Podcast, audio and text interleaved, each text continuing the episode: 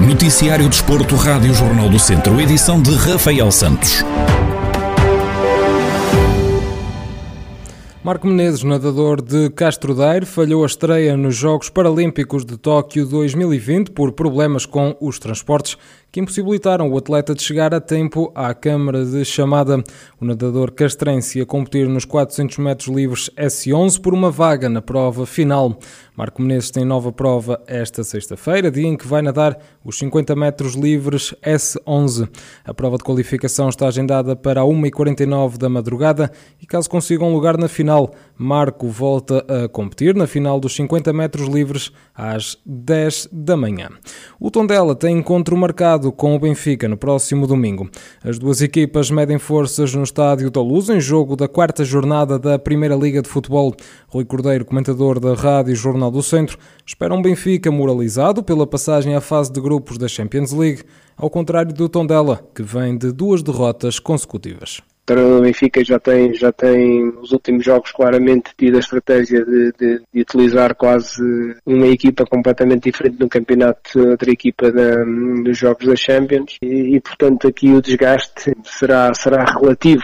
Só muito poucos jogadores que jogaram este jogo da Champions é que vão fazer este 11 contra, contra o Tondela, quase certeza absoluta, seguindo aquele princípio que o treinador do Benfica tem seguido. E, portanto depois ao lado anímico em que o Benfica está completamente moralizado, em todo o seu plantel e o Tondela com estes dois resultados, depois de ter começado a arrancar bem no campeonato, estes dois resultados menos positivos, digamos assim, eh, e isto obviamente que, que, que retira aqui alguma, alguma e algum equilíbrio e alguma calma também e tranquilidade aos jogadores de Tondela.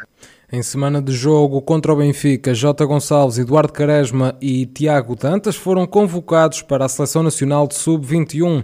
Rui Cordeiro salienta que é um feito histórico, consequência do bom trabalho desenvolvido no clube convocatórias da seleção são, são que são, mas sim, é fruto, fruto dos empréstimos que tem tido este ano o Tondela, permite, permite ter estes jogadores de enorme qualidade na, nas seleções e, portanto, é, é, positivo sempre para, para a região de Tondela e para, para o clube é, ter jogadores de, enorme, de enorme valor e enorme qualidade a representar as seleções nacionais. Portanto, é um feito histórico para o Tondela, digamos assim, mas acho que é uma consequência do, do bom trabalho que tem sido feito no clube e também fruto destes empréstimos que, que, conseguiu este ano e que, que acaba por ter depois esta, esta, esta vantagem, digamos assim, eh, na nomeação de três jogadores para, para as seleções nacionais.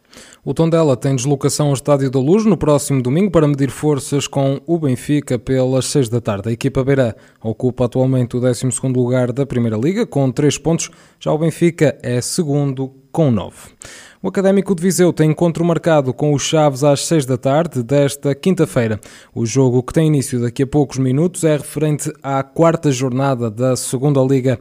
Na antevisão, Zé Gomes, treinador academista, salienta o pouco tempo que tiveram para preparar o encontro depois de terem recebido o Mafra no domingo.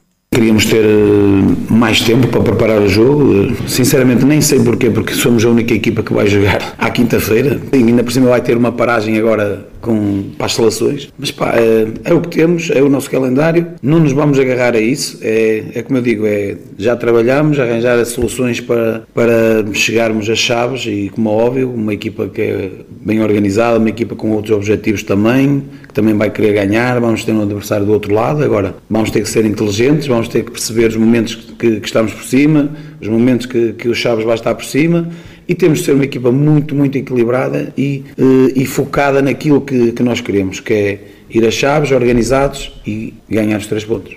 O Académico de Viseu é décimo classificado à segunda Liga com três pontos, já o Chaves está no décimo terceiro lugar com dois. O jogo entre os dois conjuntos começa daqui a pouco, pelas seis da tarde, em Chaves.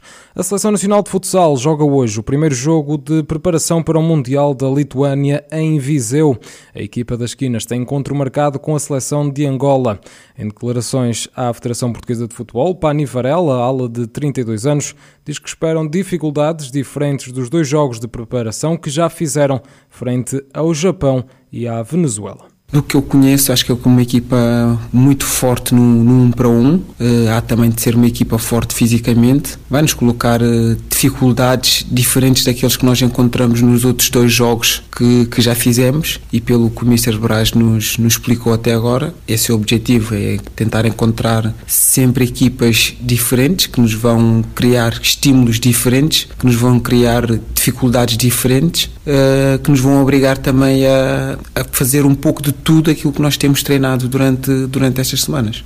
Portugal joga hoje então o primeiro jogo de preparação no estágio que está a realizar em Viseu para preparar o Mundial da Lituânia. A equipa das Quinas tem encontro marcado com a seleção de Angola às 7 da tarde desta quinta-feira no pavilhão Cidade de Viseu. O Motor Festival volta a acelerar pelo Caramulo nos dias 3, 4 e 5 de setembro. Depois de uma pausa de um ano imposta pela pandemia, o evento está de regresso para vingar o ano que passou, salientou na apresentação do Motor Festival Salvador Patrício Gouveia, da organização. Este ano finalmente vamos ter Caramulo Motor Festival com público. Uh, o ano passado, infelizmente, tínhamos uma grande edição montada para celebrar os 15 anos do evento.